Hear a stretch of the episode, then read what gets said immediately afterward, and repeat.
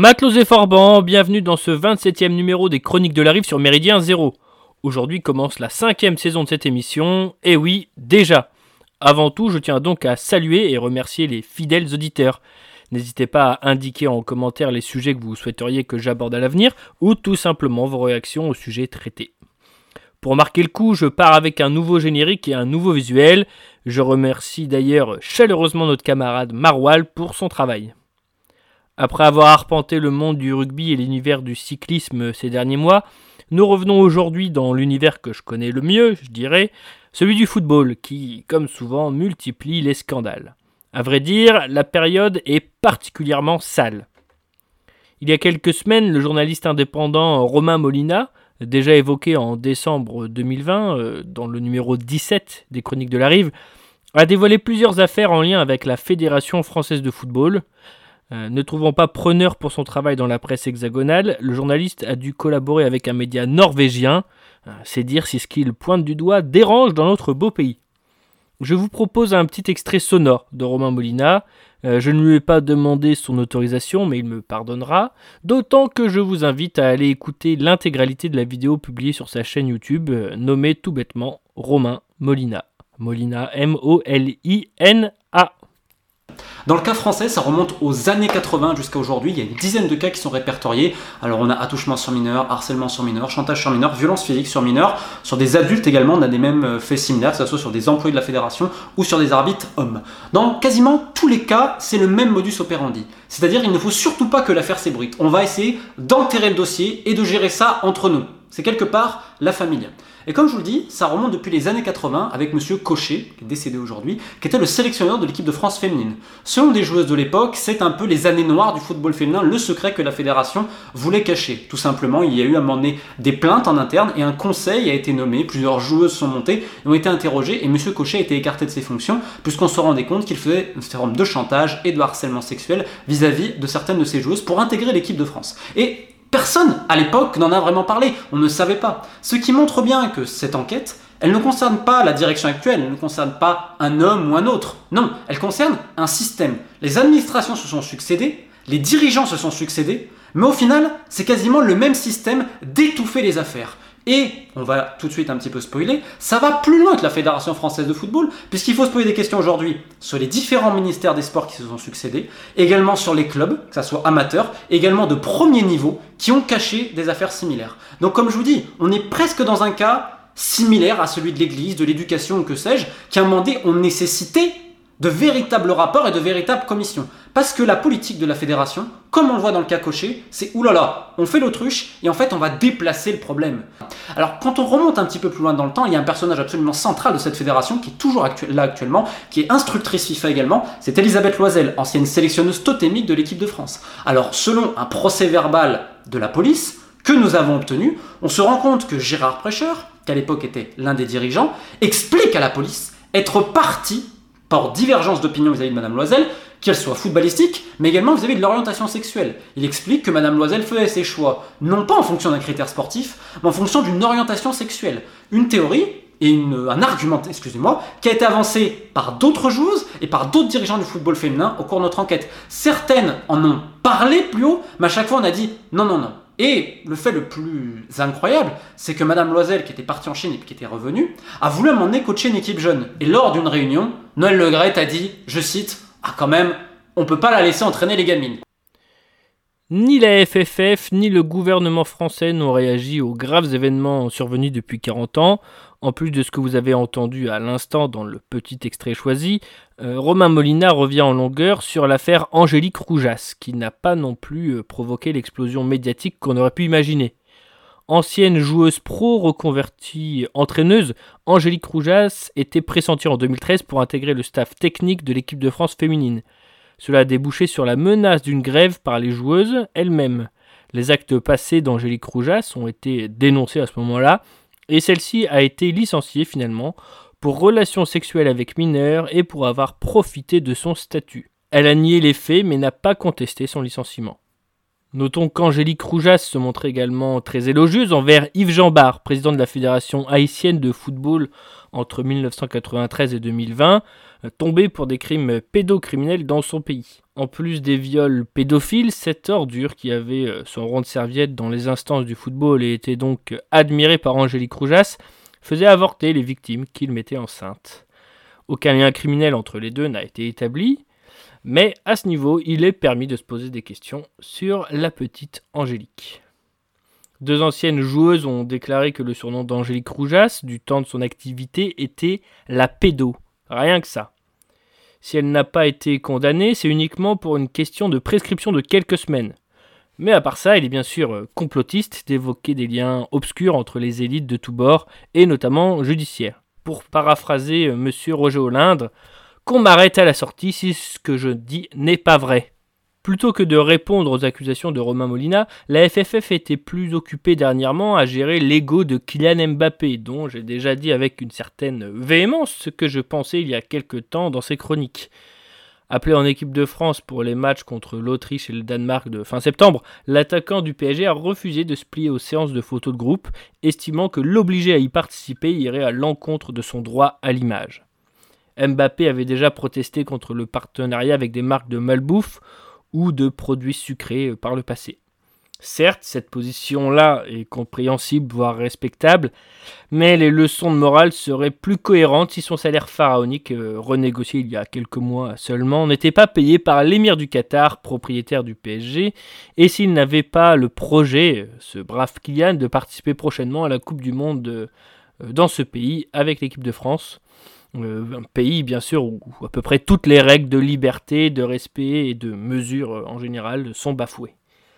La Coupe du Monde est d'ailleurs un autre sujet sur lequel je souhaite m'attarder aujourd'hui. Alors que l'événement est imminent, de plus en plus de voix commencent à se faire entendre pour le boycotter. Si vous voulez mon avis, c'est un peu tard et surtout très hypocrite. Le Qatar a été désigné pays hôte du mondial le 2 décembre 2010, il y a donc déjà 12 ans.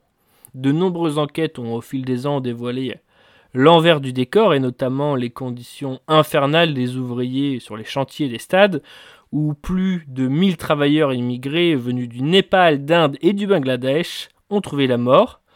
Euh, mais c'est bel et bien la question climatique, particulièrement médiatisée depuis cet été et les incendies, euh, qui semble chagriner les foules. Il faut dire que l'attribution de la compétition au Qatar est aberrante, ça c'est clair et net. Il y fait en moyenne entre 33 et 41 degrés au mois de juin, période habituelle du mondial, ce qui a obligé la modification du calendrier du football dans le monde entier afin de le placer en hiver.